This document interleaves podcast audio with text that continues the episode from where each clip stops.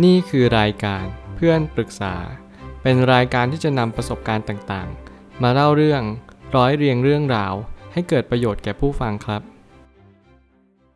สวัสดีครับ ผมแอดมินเพจเพื่อนปรึกษาครับ วันนี้ผมอยากจะมาชวนคุยเรื่อง ถ้าไม่ศึกษาแล้วชีวิตจะแย่ลงแน่ๆ เจมส์เคลียร์ได้ทวิตข้อความมาไว้ว่า หัวข้ออะไรบ้าง ถ้าเราไม่เรียนรู้พื้นฐานแล้ว จะทำให้เราสูญเสียความสามารถไปในเกมชีวิตนี้ ผมก็เลยมีความรู้สึกว่าการที่เราจะสูญเสียเกมชีวิตเนี้ยมันค่อนข้างที่จะซีเรียสมากๆ หลายคนไม่รู้ว่าเกมชีวิตจะต้องดำเนินไปถึงวันที่เราแก่ชราไป แต่เราก็หารู้ไหมว่า การที่เราเรียนรู้ในชีวิตประจำวันเนี่ยมันสำคัญมากๆ ที่เราจะสร้างเกมชีวิตนี้ให้ดีเลิศประเสริฐ เพราะว่าอะไรเพราะว่าเราไม่รู้ว่าชีวิตควรจะไปทิศทางไหน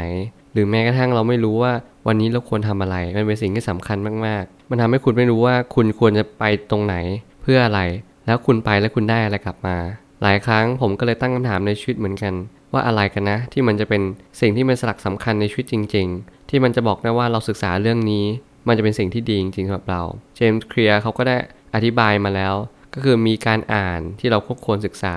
การเขียนที่เราต้องลงมือกระทำคณิตศาสตร์ เพื่อเราจะได้คิดคำนวณอะไรต่างๆ การออกกำลังกาย เพื่อร่างกายที่แข็งแรง โภชนาการก็เพื่อร่างกายที่แข็งแรงเช่นเดียวกัน แต่นี้คือการเสพหรือการกิน การบริหารทางการเงิน ก็คือการที่ทำให้เราได้มีเงินใช้ในแต่ละเดือน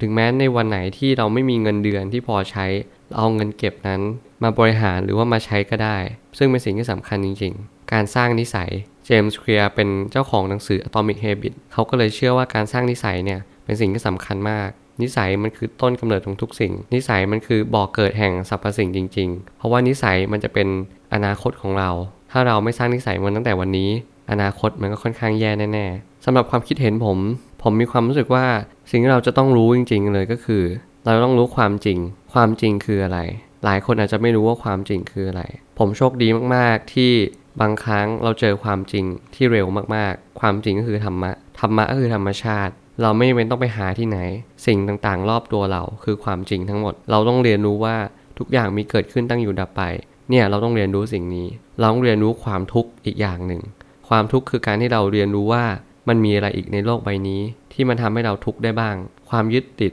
ความยึดถือ หรือแม้กระทั่งการที่เราไม่ยอมปล่อยวางอะไรเลย แม้กระทั่งความรัก การเงิน การงาน ความสุขก็ตาม มันมาแล้วก็ผ่านไป มันไม่มีอะไรจีรังและยั่งยืน ผมอาจจะดูพูดเหมือนธรรมะไปนิดหนึ่งก็แน่นอน ผมเรียนรู้หนังสือเล่มแรก ก็เพราะหนังสือธรรมะ มันอาจจะเกี่ยวโยงกับศาสนาพุทธ แต่อย่างน้อยสิ่งที่มันเป็นจริง ๆ และผมเห็นประโยชน์ ผมไม่ได้เน้นศาสนามาเป็นตัวเกี่ยวข้อง ผมเน้นความจริงที่ความรู้สึก ถ้าเรารู้สึกจริง ๆ ว่าความจริงก็คืออยู่ตรงนี้ มันไม่ได้ไปไหนเลย นั่นแหละ คือสิ่งที่เราจะต้องเรียนรู้ว่า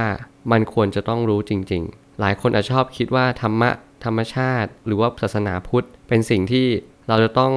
ออกห่างหรือแม้กระทั่งมันเป็นความเชื่อที่งมงาย ผมอยากให้คุณลองคิดสักนิดนึงว่า ความเชื่อกับความจริง มันต่างกันตรงไหน มันต่างกันตรงที่ว่าคุณเชื่อในสิ่งที่คุณไม่รู้ แต่เพราะว่าคุณเชื่อแล้วคุณเห็นมันเป็นจริง ๆ หรือคุณเห็นความจริง นั่นแหละ จะไม่เรียกว่าความเชื่อเด็ดขาด ความเชื่อมันคือการที่คุณยังไม่ได้พิสูจน์มัน แต่พอเป็นความจริงแล้วคือคุณพิสูจน์มัน คุณกล้าที่จะ ทดลองมันทดสอบมันไม่ว่าจะเป็นด่านไหนก็ตาม คุณย่อมรู้อยู่แก่ใจแล้วว่า นี่คือความจริง นี่คือความทุกข์คุณเรียนรู้กับมันในแต่ละวัน ในการที่ผมคิดแบบนี้มันอาจจะไม่ดีต่อตัวคนอื่น แต่สำหรับผมผมกล้าพูดว่ามันดีมากๆที่เราจะน้อมรับความจริง การที่เราฟังความจริงบ่อยๆ การที่เราเห็นประโยชน์ในความจริง มันทำให้เรารู้ว่าบางครั้งเราควรที่จะน้อมรับมันเสียแต่เนิ่นๆ ไม่ควรที่จะดึงดันมันมาก ยิ่งเราดึงดันมันนาน มันก็ยิ่งบีบและรัดทรมานเรานานเท่านั้น การเรียนรู้มันไม่ได้จำกัดแค่ว่าความจริงหรือความทุกข์มันมีหลากหลายมาก ถ้าเกิดสมมติคุณทำงาน คุณก็ต้องเรียนรู้สายอาชีพนั้นๆ หรือคุณจะต้องเรียนรู้อะไรที่มัน